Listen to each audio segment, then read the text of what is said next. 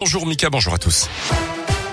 Et on commence avec cette info trafic dans l'agglo lyonnaise avec la fermeture de l'accès à la 450 depuis l'autoroute A7 en direction de Paris. Soyez prudents, un accident s'est produit à ce niveau-là. Euh, conséquence plusieurs kilomètres de bouchons donc en direction de Paris. À la une ce matin, ce record de contamination au Covid en France, 91 000 nouveaux cas détectés ces dernières 24 heures, c'est du jamais vu depuis le début de la pandémie au mois de mars. Dans ce contexte, le Conseil scientifique a mis en garde contre la désorganisation possible d'un certain nombre de services essentiels au mois de janvier à cause de l'absentéisme et des arrêts de travail dus au très grand nombre de contaminations au variant Omicron. Un variant qui vous contraint de vous isoler 17 jours pour l'instant, mais le ministre de la Santé, Olivier Véran, annonce vouloir réduire ce délai euh, probablement dès le début de la semaine prochaine. En attendant, la SNCF doit annuler certaines liaisons TER parce que justement, il y a trop de personnel cas positif ou cas contact. Ça concerne notamment la ligne entre Lyon et Grenoble.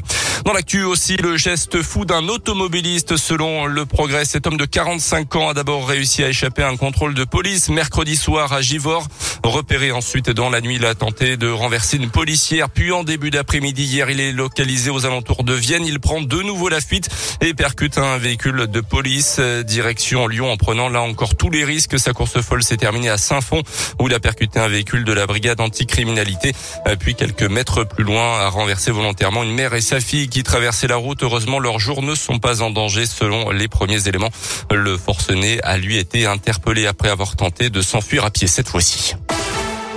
Les sports avec le basket et l'Asvel s'offrent un cadeau de Noël avant l'heure en grande difficulté. Après cinq défaites d'affilée, les Villeurbanais ont enfin retrouvé le goût de la victoire hier soir en Euroleague avec un succès au bout du suspense face à l'équipe turque de Fenerbahçe.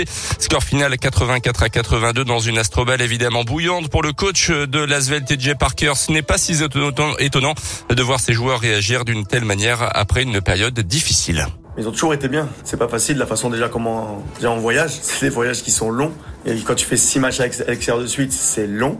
C'est beaucoup de choses que peut-être que les gens ne voient pas, ils comprennent pas, mais c'est pas facile. Donc euh, là, ils ont toujours été super, que ce soit aux entraînements, même en déplacement. C'est un groupe qui est sain, qui est bien, qui travaille bien.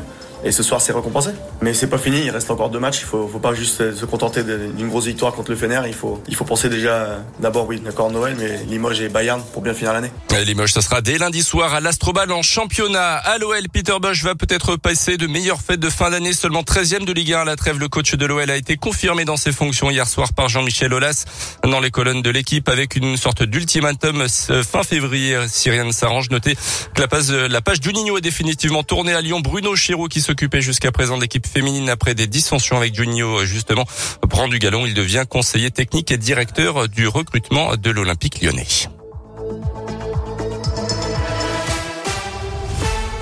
Merci beaucoup Colin Cotte.